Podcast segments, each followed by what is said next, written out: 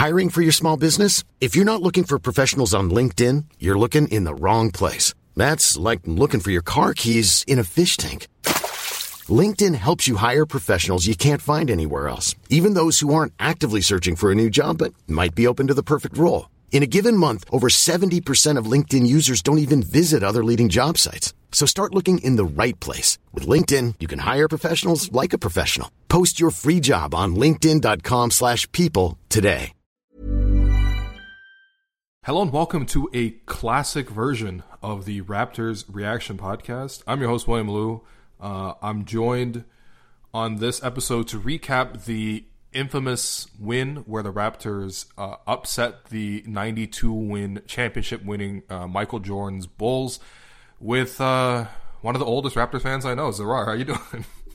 Uh, I'm good, man. Uh, I didn't watch the game, so we're going to recap here. Uh, if it's going off my memory, then I think all I remember is Jordan missing that jumper at the end and just walking off the court, you know, acknowledging the loser that he is.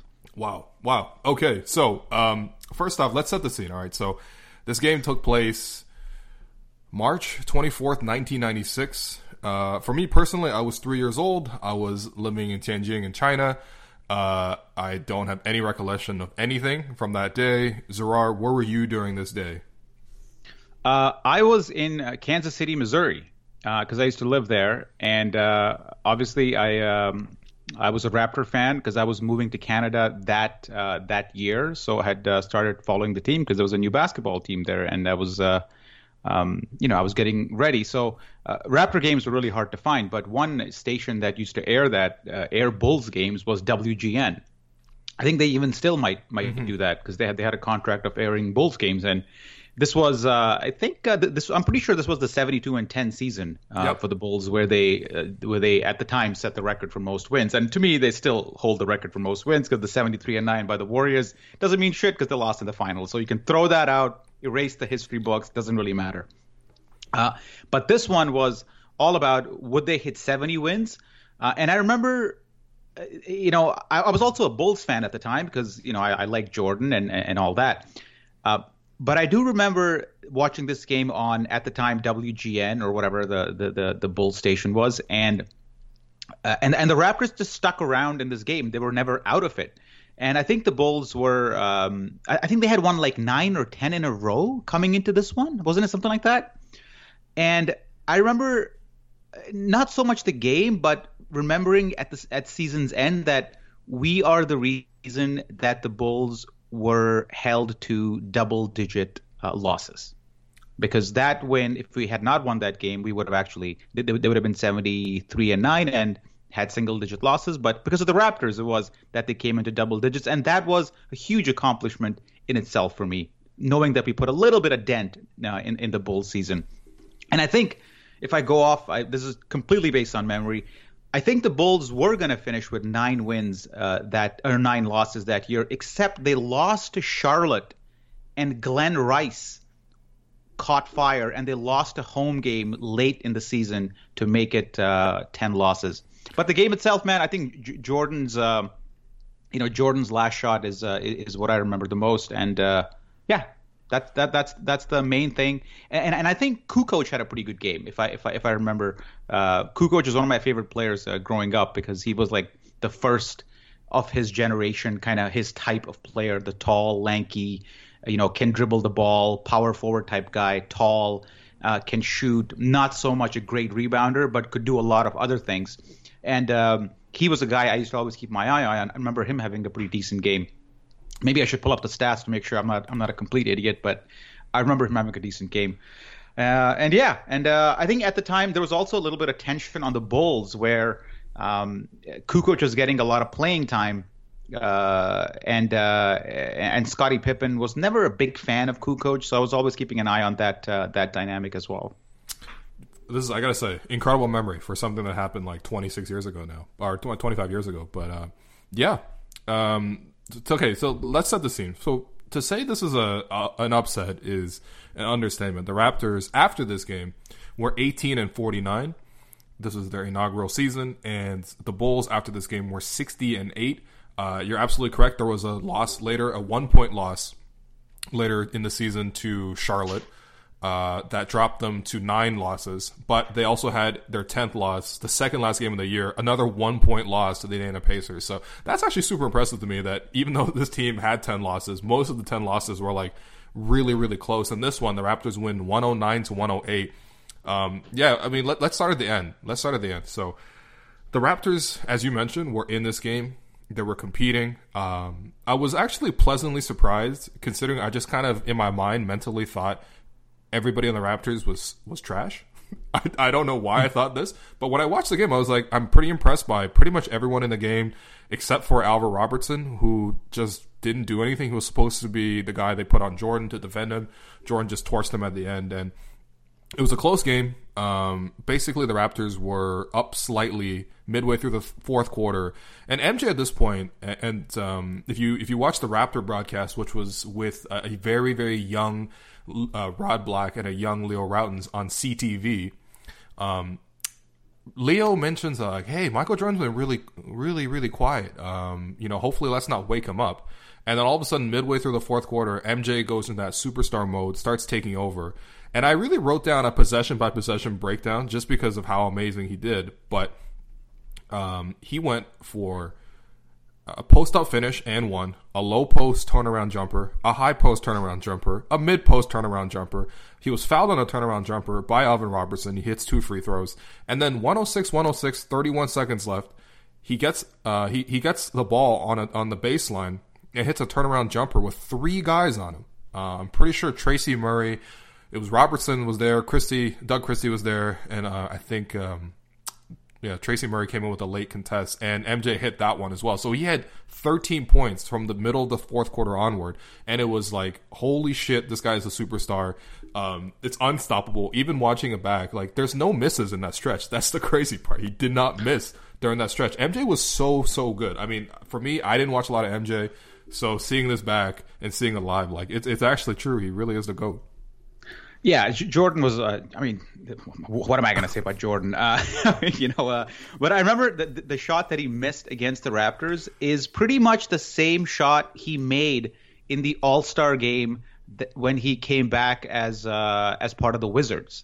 Uh, okay. It was the game that uh, that that would have won the All Star game and give, given him the MVP, but Kobe Bryant in the All Star game on the next possession actually drew a foul. Like he actually made a pump fake just to draw a foul to take away that shine from Jordan. So when when Jordan hit that shot in the All Star game, immediately my mind back went back to this game. And and I, I remember that's the same shot that he missed against the Raptors. So it was a weird, you know, 20 years apart. Not 20, like what am I saying? Like like seven, eight years apart. Mm-hmm. Uh, a scene that that kind of drew itself.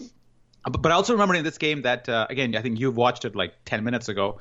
Um, I, I think Damon had a move where he completely shook Ron Harper and Har- Harper fell on the ground. Yep. Yep. No, oh my well, God, Damon Stoudemire was a legend in this game. I mean, not as good as MJ was in this game, but definitely the second best player in the mm-hmm. game, which is impressive because Scottie and Kukoc and all these other great players played in it. But um, yeah, um, yeah, Damon. Damon was, uh, you know, it's uh, we we always talk about like, you know, like what if that person had played in this era, or mm-hmm. who would have stayed? Like, what if Tracy McGrady had stayed with the Raptors and, and paired up with Vince? What would have happened? Like, with those are like, like right now, like uh, with the COVID thing going on, I see like, you know, I'm, I, have been doing the morning coffees for the site, and mm-hmm. like half the articles are about like, what if, what if, but nobody really talks about like, what if Damon had actually stuck around as part of the Raptors and actually not bolted the next year and, and been part of the Vince core and the Tracy McGrady thing, he would have been a major compliment to those guys. But that that trajectory nobody has quite really followed because he kind of wanted out the, the year after the Bulls game. Uh, but but but but that is an interesting hypothetical. Why did he want out?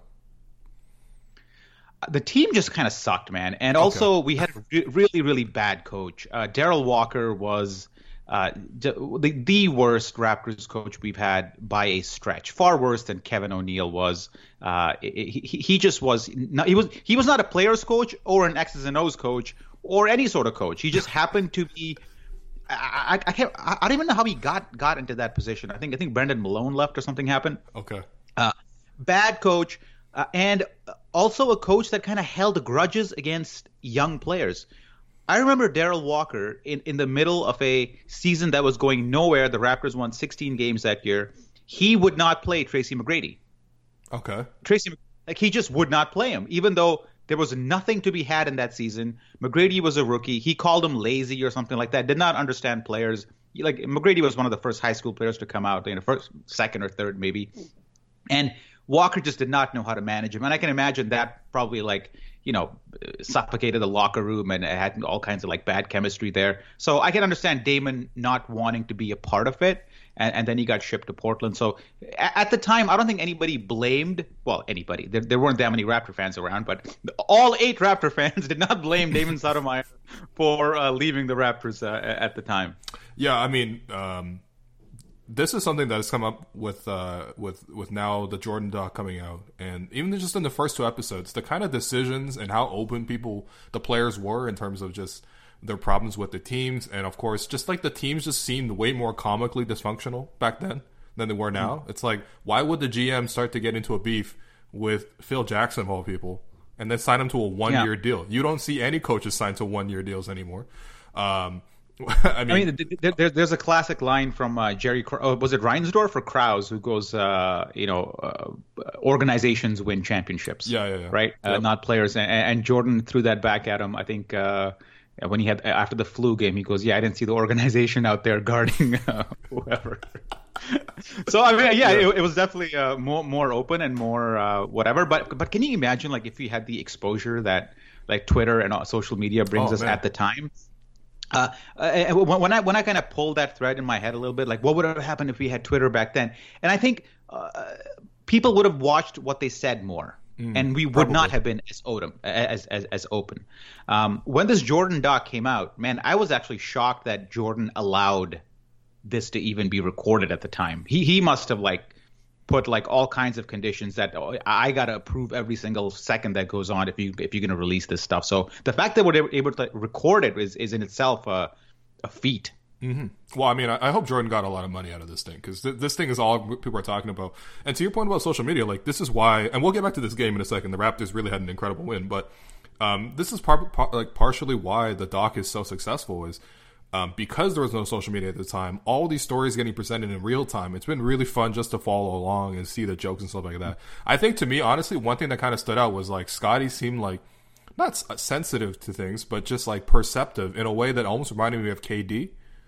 You know, mm. like KD in the modern era, you know, um, making burner accounts stuff like that. I, I feel like Scottie might have made burner accounts just based on his you know portrayal. Ah, that's so uh, that's that's interesting. So uh, Scottie was um, man, Scott, Scottie's an interesting because he was severely underpaid. Oh, uh, it was, it was I, comical. I, I, Criminal. I, I, haven't watched. I haven't watched the first two episodes. I'm gonna binge watch them uh, all this weekend because uh, I actually found eight episodes online. So oh, that's man, that's on. great. Yeah. uh, Scottie was tremendously underpaid. Uh, uh, Jerry Krause did not renegotiate his contract, even though it was very evident that he was underpaid. Uh, and th- it's not like the Bulls didn't have money or didn't have like quote unquote cap space, or he, he just didn't want to renegotiate his deal. Mm-hmm. It was mm-hmm. simple as that. And um, so, so, when Scottie went to Houston, uh, was it Houston? Yeah, Houston. He went to after he he he, le- he left the Bulls. So uh, I was happy that he got some of his money back. Uh, would he have created burner accounts? That's an interesting one.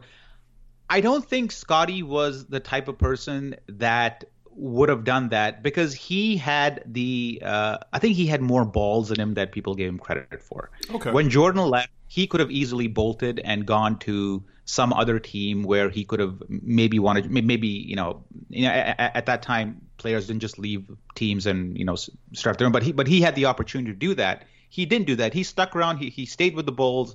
Uh, I think he signed his deal and he wanted to be number one. So he it's not like he shied away from confrontation or pressure or anything like that. He wanted to be part of it. Did Scott the the one unanswered question that I always had is that did it bother Scottie that he didn't get the attention that Jordan did, or or did he not get the attention that he thought he deserved? If it did, I don't know if it ever reflected on the court in his play. The only moment that I that I that I can think of where I was like, man, Scottie, you cannot possibly do that. Is when when Jordan was retired mm-hmm. and the Bulls were playing the Knicks in the playoff series. The Bulls were down one, and uh, Scottie and Kukoc were there, uh, and Phil Jackson drew the final play up um, for Kukoc and asked Scottie to be the decoy, mm-hmm. and Scottie refused to get off the bench. like he wouldn't get into the game. Uh, and th- that was a big moment on you know national TV and like what the hell is Pippen doing? That's not leadership. It did not help that Kukoc hit the fadeaway game winner as time expired Yep. to beat the Knicks. Um, so that was my main Scottie moment of like, man, what are you doing? Other than that, man, I I, I do not have any complaints about Scottie. Okay, okay. To be fair, I've only seen two episodes of this Jordan doc, so I don't really know that much about Scottie. All right, back to this game. So, um, the ending of this game. So, I mentioned that MJ was going nuts. He had 13 points in about a five minute span, all on ridiculously difficult turnaround jumpers, making shot after shot. And, um, you know, it looked like he was destined to to win this game. And and the history here is that the Raptors actually hosted Chicago uh, earlier that season, and it was a very close game that one too. But the Bulls won ninety two to eighty nine. MJ has thirty eight, and apparently he scored a bunch of clutch baskets to win the game that time. So it seemed like the same script was playing out, except. Even after MJ put the Bulls up two with 31 seconds left, the Raptors, uh, shout out Brendan Malone, great play. He draws up a curl for Tracy Murray, um, coming basically from the top of the floor down to the baseline off a couple of screens. And I guess the Bulls must have miscommunicated because uh, Murray is able to get the inbound pass and immediately tie the game with a layup. So not only did, was it a great play to tie the game, but it actually gave the Raptors a two for one opportunity where they get the ball back. Now, everyone knew that the ball was going to go to MJ, and, and MJ did get the ball. He he brought the ball up the floor. He was going to attack. He was going to score. It was going to be game over, and people were going to be, you know, I mean, actually, people are probably pretty happy to see a game a MJ game winner, except, um, Oliver Miller was able to recover after MJ beat Doug Christie on a spin move, completely beat him, and Oliver Miller ends up blocking MJ at the rim, kind of from behind, but still blocked him at the rim, collected the rebound, and then MJ, out of frustration, fouled. Uh, well, not even frustration. There was no time left on the shot clock, but it was a tie game. But it was a mistake. Uh, he fouls Oliver Miller. He goes to the free throw line, splits one or two free throws, and then you know the Bulls had the last possession. MJ has a chance to win it to be honest, the Raptors kind of swarmed it. Uh, they forced the ball out of his hands. It went to Scottie. He passed it to Steve Kerr. Steve Kerr had a semi-open look, pretty deep three. He missed it, and um, and as you mentioned, MJ collects the ball right after the buzzer sounded. He gets the offensive rebound and hits this turnaround bank shot from the baseline uh, that somehow falls in. But it was like maybe a second after the uh, the game had ended. So, um, first off, What? Uh-huh. uh, what, what, what are we gonna say? No, no, no. First off, what? Let, us Oh. hear this because I'm waiting for this first off now. F- First off, how how talented and how good was Oliver Miller? Because I watched this game in complete awe of this man. No, he was not very good, man. Uh, he, he was just big. He was just big and round, uh, and he reminded me of um, Monty Scott, who I play basketball with in my uh, Monday night league sometimes. Uh, who just has he's just round and has a uh, basically girth around him, so he clears out space just by existing, and that allows him to get some rebounds. I think that was uh, Oliver Miller's main strength. I don't I don't think he was um uh, he, he was a tremendous player. Uh, I, I thought Reggie Slater was a was a much much better player than uh, Oliver Miller was, and I think Reggie Slater, who was uh, I, I don't know if he played in this game or not, but um, He must have been he, he was like because Yeah, only he seven must- players played. yeah, he was, yeah, playoff rotation for this one for the Raptors. Hmm. Uh, but, uh, but but a couple of things you mentioned there, right? Uh, one, one one thing you said was like um, uh, difficult shots by Jordan. Those aren't difficult shots. That's that's Jordan's patented move. At that time, he I think he I mean the fadeaway obviously existed well before him, but when he came out in post retirement, he made the fadeaway an actual go-to move that future players like Kobe built their game around. Hmm. So even though it may look like a difficult shot for us, uh, or, or when you're looking at it, he's fading away. He's sometimes on one leg. That was his bread and butter. Like that. That's that's a shot that you don't want to give Jordan almost uh, uh, in, in that era. So so to him it was it was what the shot that he wanted. And the second thing you said was like the the first game against the Bulls, how the Raptors always uh, also played them close in that one if that Bulls team or, or that second era Bulls team had a weakness, it was that they didn't have uh, B.J. Armstrong or or, or, or a you know a, a above average point guard uh, to run the show. Because in, in, in their first in three-peat, they had B.J. Armstrong who uh, who ran the point. In in their second iteration, they did not have that, and they also they relied on Ron Harper uh, who was not as quick, who could not really shoot, mm-hmm. who was a decent defensive player, but had a lot of trouble against quicker point guards. Yeah. So if, if if you watch if you watch any Bulls game in that era, you'll you'll find that opposing point guards really really gave them a lot of trouble, and Damon was that. Damon gave Ron Harper a lot of trouble, which forced help from a lot of different places, and, and it threw the Bulls off. It's not just limited to Damon. Any Bulls game in that era, small, quick point guards were the ones that gave him the most trouble. Hmm. And and you know this is something uh, that threw me off too. I, I, thought it was mostly a sign of respect, but the, the Bulls actually opened the game with Michael Jordan guarding Damon Stoudemire, and that was the only time hmm. Damon wasn't really scoring. Um, mm-hmm. And but, oh, I didn't know that. I didn't know that. Yeah, throughout the course of the game, it was Ron Harper that got most of the assignment. He looked really old. Um, I think he yeah. was in his mid 30s at this point, which uh, back then was just meant you were just done. Um, and then off the bench, it was Steve Kerr, and Steve Kerr had an amazing game shooting wise, but Steve Kerr is not a defender whatsoever. And it was actually funny just to see a how small Damon Miller, uh, uh Damon Stoudemire was, but um, just also uh, how small Steve Kerr was. I, I can't believe Steve Kerr was as successful as he was at that size because it just seems like he's such a clear defensive liability, but he's part of so many championship teams, not just as a coach, but as a player. Um, and and yeah, he just seemed like a huge defensive liability. But okay, so Oliver Miller, he's not he's not an amazing player. This is this is really again, I've only seen one game from this season, so uh, to me, no, Oliver Miller is not an amazing player. Yeah. You can put that on the record here, and I can confirm that for you. Oliver Miller was a, I mean, given the nature of the team, uh-huh. he was basically an expansion player.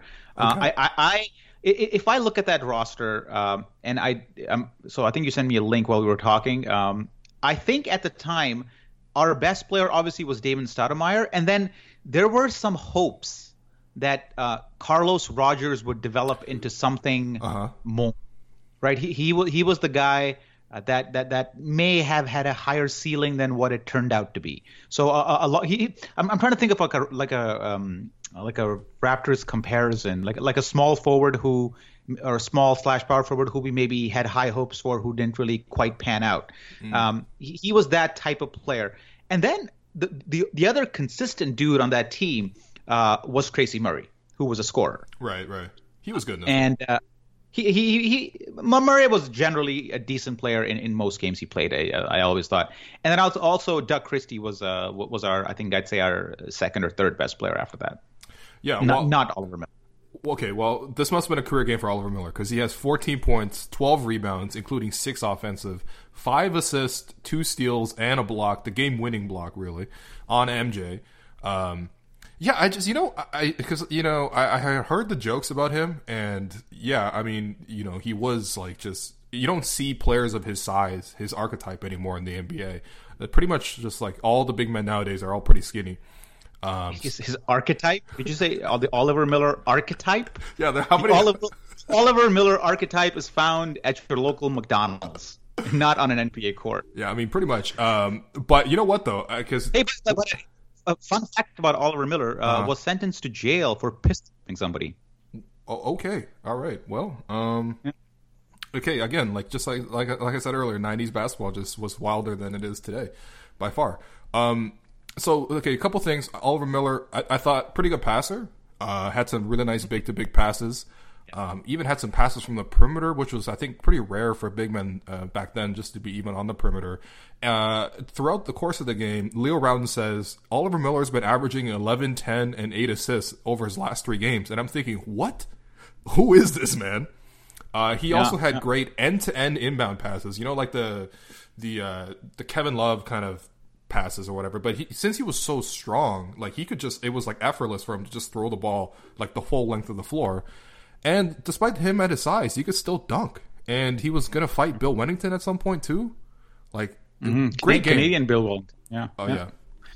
Um, okay. So yeah, I mean it, it, it, it's a, it's a it's a good game, and I and I think um, did did John Salley play in this game? He did for the Bulls. Mm-hmm. For, for, the for the Bulls, right? Did didn't John Salley play for the Raptors at some point or no? He did. Uh, am, am, I am I losing my mind here? Well, I mean, I don't remember this, but in the broadcast they mentioned that John Salley was a rotation player for the Raptors early on because he got expansion drafted to the team. Then he got benched. And then he got really upset, forced his way out of the team, and then he went to the Bulls. And I right, didn't, right, I, right, I didn't think he was that good in this game. He just no, seemed no. like a hustle guy, which is kind of how I remember John Salley, but.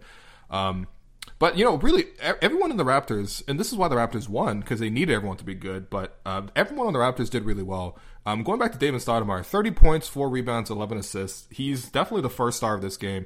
He played forty six out of forty eight minutes, which again just LeBron doesn't, minutes. doesn't happen in the NBA nowadays. Um, I didn't know Damon Stoudemire was such a good shooter. Six of eight from three, like a lot of just pull up threes and big ones to stop momentum.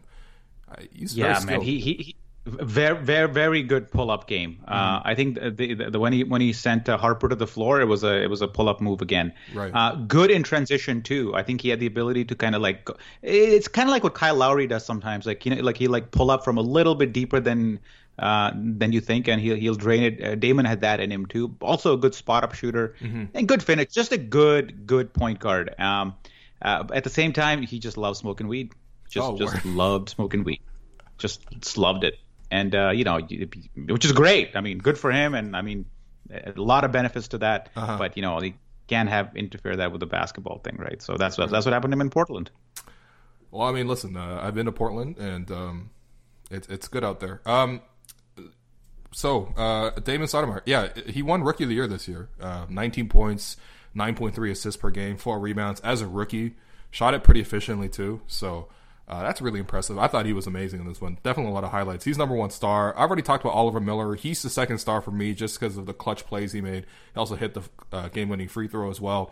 But really, some of these other guys. So Carlos Rogers, he wasn't good because he looked really good in this one. Like really, No, he was, he was, He was he good. was good. Like, Okay. like he uh, for, for sure. He, he was like an athletic. Uh, Yeah. Never had a great jumper, but who had a great jumper at that time? It was more about it was more of a slashing game. For sure, a decent player. Uh, enjoyed watching him. Uh, again, as I said, like he was one of the guys that uh, that we kind of uh, hoped would turn into like something great, or not something great, something half decent.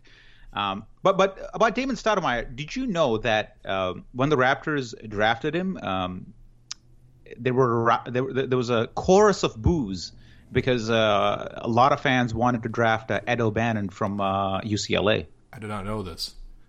Yeah, yeah, yeah. That, that, that was a big, uh, uh, you know, it, it, that, that was a JV Kemba Walker decision uh, Oh, of that man. era. it was the Ed O'Bannon and uh, uh, and Damon. Yeah, I mean, was was Ed O'Bannon any good? Because I, I I know him now for the NCAA lawsuits, and that's very cool that he's decided to head that up. And it's unfortunate that he got exploited that way, but it was he good as an NBA player? No, I think I, th- I think he stuck around for maybe one or two years. No, Oh, he was he, didn't make. All right, fair enough. If that, I, I don't even remember that. But he, he's he a foggy memory on, on on an NBA box score somewhere. Okay.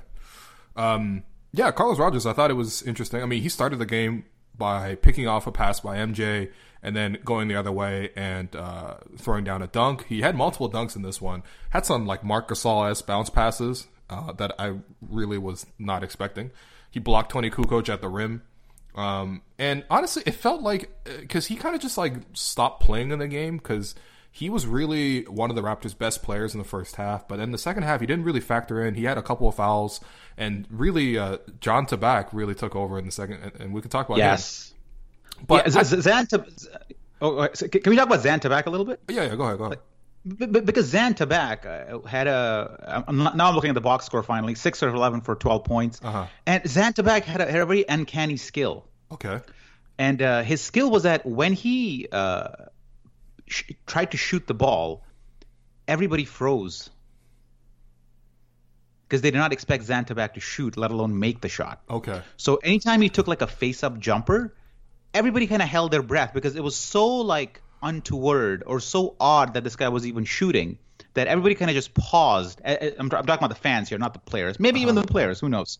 Uh, and I, I, I was a half decent Zan Tabak uh, fan. In fact, there were a bunch of blogs early on uh, called the Z- one of the blogs was called the Zan Tabak Herald okay. And the Zan Tabak Herald chronicled uh, Zan Tabak's game. I, I tried to find it right now, but I, I, I can't seem to get it. But yeah, Zan Tabak was a bit of a cult hero uh, at the time, far more than Carlos Rogers. Carlos Rogers was more the, eh, like, if you will, the media darling who the Raptors want you to follow. But Zan Tabak, had its own uh, his his own following. Uh, he was a master of the dark arts. Okay. Um, yeah, the only other thing I was gonna say about Carlos Rogers before going on to Zan Tabak was it felt like did he have anger issues? Like, did he was he just like a very petulant player? Because it felt like he was pouting a lot in this game, and the, the broadcast mic was also really good, so you can hear a lot of uh, sideline conversations. So he swore quite a bit, which was really picked up. I, am not really sure about this. Did he? Was he a petulant player? No, I, I, I wouldn't. I wouldn't. I mean, my, my, my yeah, this is like years back, but I don't remember him being uh, petulant. I remember him being a little bit lazy on the defensive side. Mm. Um, okay, I, th- I, think that might be the, the main criticism of, uh, of of Rogers I had, and I think sometimes uh, the, the, the franchise had kind of built him to be, you know, like a leading player, and he wasn't. So maybe mm. that kind of got to his head a little bit.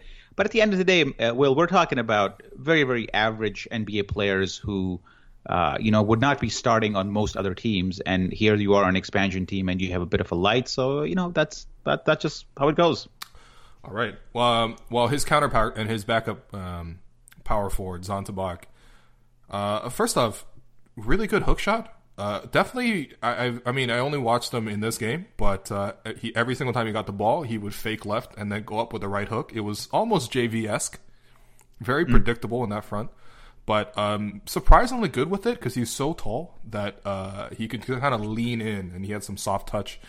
Uh, he also came up with some very clutch baskets in the fourth quarter, just like some garbage time, like um, not not just garbage buckets, like hustle and stuff like that. Uh, and it was also interesting because he was Croatian, Kukoc was Croatian, so there's a bit of a battle there between the two of them. I would say they actually kind of went even, which is a, a win for the Raptors. Um, mm and then really the only two guys. I mean, Tracy Murray we talked about. I mean, he was he was a good scorer. I didn't really see that much out of him today or in, this game. But um, the last guy I want to talk about was uh, was was Doug Christie, who mm-hmm. I was surprised. Why was he coming off the bench? He he seemed really good. I, yeah, when I look at the box score now, it, it is kind of weird why he's coming off the bench because uh, not only would you start him, but you would also put uh, him on Jordan. Yes, uh, because yeah. he he was our best uh, wing for not just this year, but for for a number of years. I think he was or I, th- I, think he got traded what two years after the next year or whatever. Yeah. Uh, but he he was always our best backcourt defensive player, so I would have totally expected uh, him to guard Jordan, and I am pretty sure he did for for a majority of that game. Mm-hmm. Um, yeah, D- Doug was solid. He developed a good three point shot in his uh, in his last year with the Raptors. I think eventually got shipped to Sacramento, maybe. Yep. Yep. Uh, and and and I, I think the, uh, the thing with Doug was that uh, he, he had like he was the only guy who was kind of known a little bit off the court at the time. Oh yeah, yeah, right. Yeah, I've heard some of the stories. He, he was, yeah, because he he his wife used to own him. Right. Like right. he he jumped as high as you know, he, what, what's that saying? You know, you jump, you say how high or whatever. Yeah, yeah. his wife absolutely owned him, uh, and uh, I think they moved to Sacramento because she one day decided that you know like she's done with this, and and Doug had no choice, and there you go. All right. The, the Raptors have had uh, a, a, bunch of uh, uh, powerful uh, wives. I think Antonio Davis, uh, Kendra Davis comes to mind. Uh, do you okay. remember her? No, no? you don't no, remember that? No. This oh, is, oh, this, this, is why the the classic reaction podcast is going to work great because I haven't watched like half the Raptor seasons at least, so there's a lot yeah, of like learning and stuff. This is good. Yeah.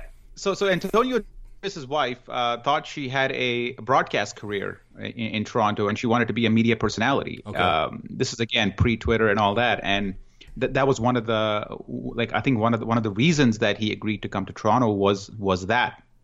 Uh, and maybe I think even re-signed here, and it was one of those things.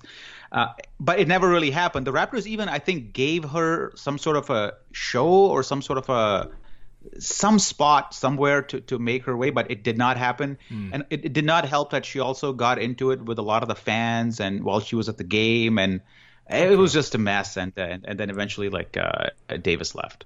Right. I all I remember from Antonio Davis, I mean, aside from like watching highlight clips and stuff like that, was like he I, he gave a quote where he said he didn't want his kids to be learning the metric system. Yeah, yeah. Which is like, come on, what kind of yeah. reason is that? I mean, so, so oh God, yeah. How do the man. Raptors have all these problems? I don't understand. This is such unprofessional things to like conduct the players and stuff like that with. How do you even you stand see, it like, as a fan? Like that kind of like like that kind of mentality just bugs me, right? It, it, it just speaks of like just ignorance, right? So that's why when when when uh, when about a, a few months ago that uh, Chris Bosh interview came out with some podcast somewhere, and he's complaining about, hey man, you know, like it takes you like 15 minutes in customs every time, and you multiply that by like 41, and that's like I don't know, man, that's like eight, four hours. Can you imagine four hours? And I'm like, no, shut up, man, just shut up. yeah, okay. Like, first off, it doesn't even take 15 minutes, man. They just yeah, sign a paper what, on their way yeah. off the plane. Yeah, are you going in the wrong line? The machine's got a problem. You're not taking the picture right. Like something's wrong with them. yeah, he, no, it takes a very long time for that uh, that that picture taker at that Pearson to reach up to 611. That's, that's well, most shout of the out to Pearson uh, for for streamlining some of that process at the at, at the airport. It's it's mostly digital now, so uh, yeah. kudos to them. Yeah. All right. Oh, well, got a quick shout out. Okay, cool. So in uh, in classic reaction podcast uh, fashion, I got to give out uh, three stars and uh, Gerald Henderson award. So uh, the first star obviously is Damon Stoudamire, 30 points, 11 assists, four rebounds, uh, 11 of 21 shooting, six of eight from three. Really some great highlights from this one. It was very impressive. I think this at the time for him was a career high.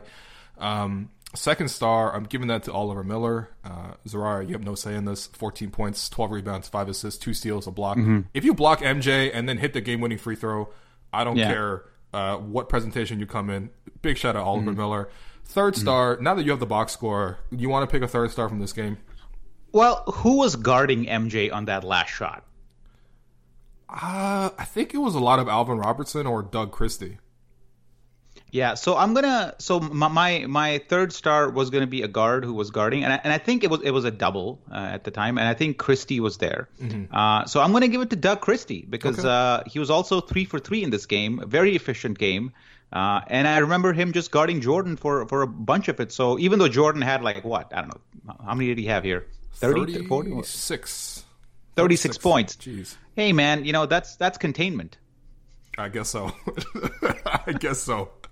Oh man, MJ was so good. It was nuts. Like it, it's like every time he got the ball, it was inevitable. Yeah. He was going to score. Like he didn't really have misses. Like unless you really rushed the shot, doubled him, and then he forced one, like he was not going to miss. It, it's kind of un, it's kind of scary, and it also reminded me a little bit of like. Um, it was LeBron esque in a way, just because you know, and this is MJ in his bit of older years and stuff like that, he didn't really go all out, didn't really impose himself. He just picked and chose his spots. But every time he picked his spots, he would score, except for when he missed against Oliver Miller. Jordan was a man. I mean, what? What? There's nothing to say about him. Uh, I, I think you all, you also I think you appreciated Jordan a lot because he was a guy who who changed his game midway through his career mm-hmm. uh, as he got older. I think and I think that's something that you have to respect in in a lot of players, right? And a, a, lot of the great ones will change their game because the defense adjusts, they get older, they lose some of their physical ability, but to remain dominant despite age and despite you know competition knowing exactly what you what what, what they expect is pretty impressive. It's like uh, so it, like I, I kind of make a comparison to like Tiger Woods. Mm. Similar, okay. but but but a little different because because Tiger, he was at the top of his game, and he decided midway through his when he was winning Masters and everything else to actually change his drive completely. Like he actually went back to the basics because he goes, if if I want to win like ten more Masters or whatever it is, I need to change how I uh, th- this major facet of my game, which is already significantly above average. But how do I make it amazing? and he basically destroyed his drive, went back to the basics, and reinvented himself midway through his career. And Jordan, in that baseball time, came back and reinvented how he was going to dominate. Mm. Like you, like you see players reinvent themselves, but it's rare that you see players reinvent themselves and dominate with their reinvention, like completely dominating the, the, league in two different, not eras, but like two different types of styles of play, at least, right? the, the first was the electric Jordan, like you know, like dunking and driving by people and just like making a fool out of Craig Ehlo every other year. And then you had this Jordan, which was like much more suave, much more fadeaway, much more calm, uh, more on the you know a much better passer. I think higher EQ. So I think that's what's that's what stands out about Jordan. Right. Um, the Gerald Henderson Award for the random player that lit up the Raptors. I got to go with Steve Kerr here. Obviously, Steve Kerr is uh, a very good player. Um, they mentioned in the broadcast that Steve Kerr for that season during that time of the game was shooting uh, 51% from three, 50% from the field, and 90% from this uh, from the uh, three point line. Uh, that season, he finished uh, 51% from the field, 52% from three, and 93% from the free throw line. So that's incredible. But yeah, Steve Kerr checked in and started just taking every single shot and hit uh, seven of 10, including three of six from three for 17 points. The only shot he missed was the semi open shot that would have uh, sank the Raptors um, at the end there. But Steve Kerr, uh, so, so, really good player. So, so, so you, you, you, no, I'm, I'm going to go with Toni Kukoc because uh, okay. I, I, I, like Toni Kukoc, and right. uh, but but uh, but but for Steve Kerr, did any of his shots were they were they all like both feet on the ground set shots with somebody passing him the ball, or did he actually venture and actually do something to somewhat maybe sort of create his own shot? Well, I'm asking. You know what? It's good that you asked that because obviously a lot of them were catch and shoot opportunities, and you know the Bulls. Actually, what really impressed me too was they had MJ, they had Scottie, they had Kukoc. All three of those guys can make a play and and handle it and draw extra attention. And so if you had shooters around them, it was just incredible. But um, and you know, once Steve got really hot, like he would able he was able to like dribble past against a tough closeout and, and, really hit a contested shot. He had a couple of contested shots in this one, in the two point area that were uh, really impressive for me. So I don't know. I, Steve was it was, it was a, Steve was good. Uh, the, the, guy when it when it came to shooters uh, in, in, that era, Steve, I mean, again, I was a Bulls fan. I mean, I I I I, I love Steve Kerr. Love his game one winner against the Sonics and all that, or Jazz, or whatever it was.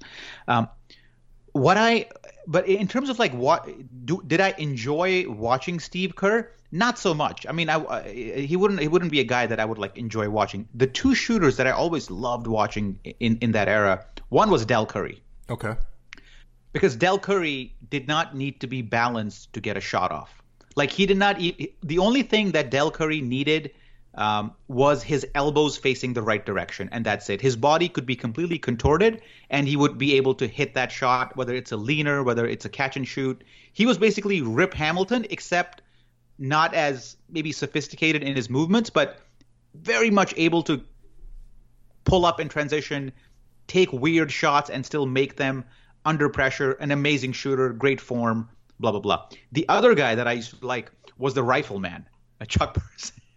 uh, who um, uh, who was pretty good, and also Dale Ellis in that era, Seattle Sonics, mm. another guy who used to like shoot it up from the corner. Um, and also one more shout out to a shooter, not in this game, but Allan Houston, man.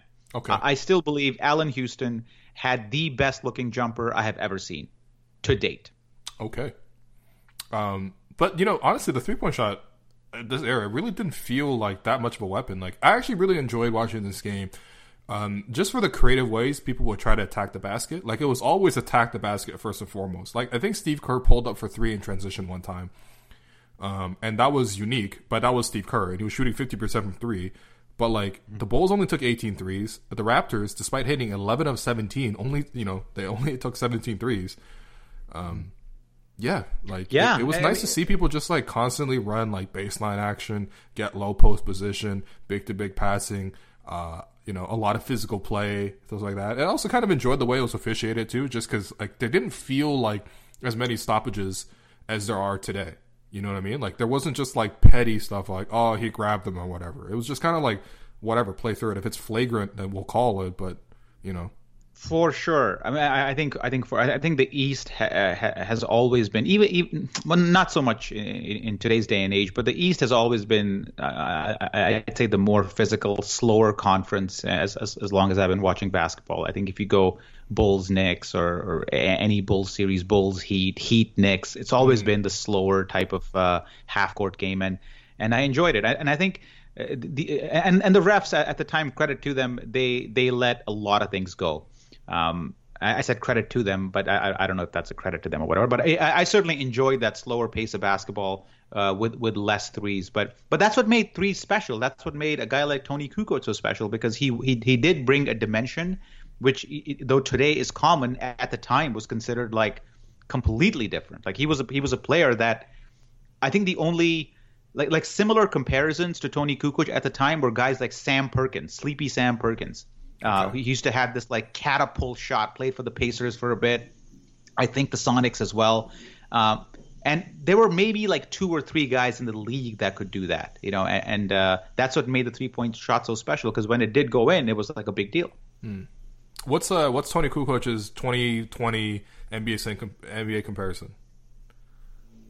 I don't know everybody. Oh, okay. I mean, li- literally, like, uh, I mean, you you you, you can find, uh, uh, I don't know, man. Um, Like if I said he's, I mean, if I said he's yeah. uh, a, a Hedo Turkoglu with some real playoff wins, is that is that an insult? yes, that's a massive insult. Okay, all right. I That- take I mean, back. he, I take that back. he, Hedo at the end of the day had like you know a, a couple of good years, and Kukoc was fairly consistent for a while. Okay. And Kukoc also had a pretty decent post-up game when he ended up in Milwaukee later on. So I think he uh, Kuk- Kukoc was one of the people who maybe got shadowed because of or overshadowed because of the of the team he was in. Okay, interesting. Well, this is uh this has been great. This is the first episode of the classic Raptors reaction podcast or Raptors reaction podcast classic. I'm not really sure which one sounds better. Um, yeah, if I, I have plans to do Game Seven, the original Game Seven against Philly, um, next week, so you can listen for that. Uh, but if listeners, if you have a game that you would like to have me review or watch, um, please let me know. Please direct message me on Twitter or just at me on Twitter uh, at William underscore Lou. And um, yeah, I will try my best to find footage. To be honest, finding old footage is incredibly difficult. The League Pass database only goes back to the 12 13 season. So uh, that's the stuff that's easily accessible. Beyond that, it's going to be a little tough to find uh, full footage, but I will do my best. Um, I, I, I got one for you. I mean, You you, you, can celebrate. You, you can celebrate the wins. Game seven, uh, obviously, Philly is a, is a big one. Game five against the Knicks is a massive one. Um, but if you want to go on the other, the darker side of the spectrum, Will. what, Game seven's 7's the not dark enough? Against Philly? Oh man, well, it's it, we're still in the playoffs. We're still Okay. like doing things, right? I mean, Okay. go to the season after our second season. Uh, the last game of the of the season is against Philadelphia at home. Uh, the Raptors at this point have drafted Marcus Camby, um, and they finished the season with 16 wins. The last game against Philly at home, Iverson has a massive, massive game, Okay. including throwing down an insane dunk, which you can probably find on YouTube still, over Marcus Camby um, on, on a rebound. And I think I've probably mentioned this on the podcast a couple times, but and that game ended at the old Maple Leaf Gardens because the Skydome had an event or whatever. And then Glen Grunwald came, yeah, yeah, and Glen Grunwald came uh, on the. Glen Grunwald came on the floor. No, no, no. Glen, Glen Grunwald came to the floor with a mic in his hand, and he apologized to the fans for the product that was on the pitch. Oh my Uh, God. I doubt you can find that speech, and that speech, man, always made me respect uh, Grunwald uh, because he acknowledged what the product was, and, and he and he made some moves to fix it. You know, I have, I've, I've, I've talked to Grunwald a couple times, so I might have just to call him for this. Oh yeah, he, he will 100% remember this one. okay, all right. Thank you, Zarar, for doing this. Uh, what do you want to plug? What do you want to shout out? Raptors Republic, of course. Uh, no, I got nothing to plug. Okay, all right, Good. cool. All right, well, that does it for the podcast. Thanks everyone for listening. Uh, and yeah, so uh, if you have any more classic uh, Raptor game suggestions, uh, please let me know. And uh, yeah, thanks again to Zarar for coming on the podcast. See you, man. If you thought the only way to get a more defined jawline with natural looking results was through surgery, think again. Juvederm Volux XC is a non surgical injectable gel filler that improves moderate to severe loss of jawline definition and can help you achieve natural looking results with little downtime. Even better, this improved definition lasts up to one year with optimal treatment. No maintenance required. Improve jawline definition for a smooth, sculpted look with Juvederm Volux XC. For important safety information and to find a licensed specialist, visit juvederm.com. That's J U V E D E R M.com. Not for people with severe allergic reactions, allergies to lidocaine, or the proteins used in Juvederm. Common side effects include injection site redness, swelling, pain, tenderness, firmness, lumps, bumps, bruising, discoloration, or itching. There's a risk of unintentional injection into a blood vessel, which can cause vision abnormalities, blindness, stroke, temporary scabs, or scarring. Talk to a licensed specialist to find out if it's right for you. Hey, I'm Ryan Reynolds. Recently, I asked Mint Mobile's legal team if big wireless companies are allowed to raise prices due to inflation. They said yes. And then when I asked if raising prices technically violates those onerous two year contracts, they said, What the f are you talking about, you insane Hollywood ass? F- So to recap, we're cutting the price of Mint Unlimited from $30 a month to just $15 a month. Give it a try at mintmobile.com slash switch. $45 upfront for three months plus taxes and fees. Promo for new customers for limited time. Unlimited more than 40 gigabytes per month. Slows. Full terms at mintmobile.com.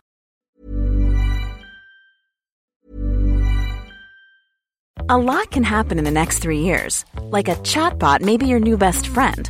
But what won't change? Needing health insurance. United Healthcare Tri-Term Medical Plans are available for these changing times Underwritten by Golden Rule Insurance Company, they offer budget-friendly, flexible coverage for people who are in between jobs or missed open enrollment. The plans last nearly three years in some states, with access to a nationwide network of doctors and hospitals. So for whatever tomorrow brings, United Healthcare Tri-Term Medical Plans may be for you. Learn more at uh1.com.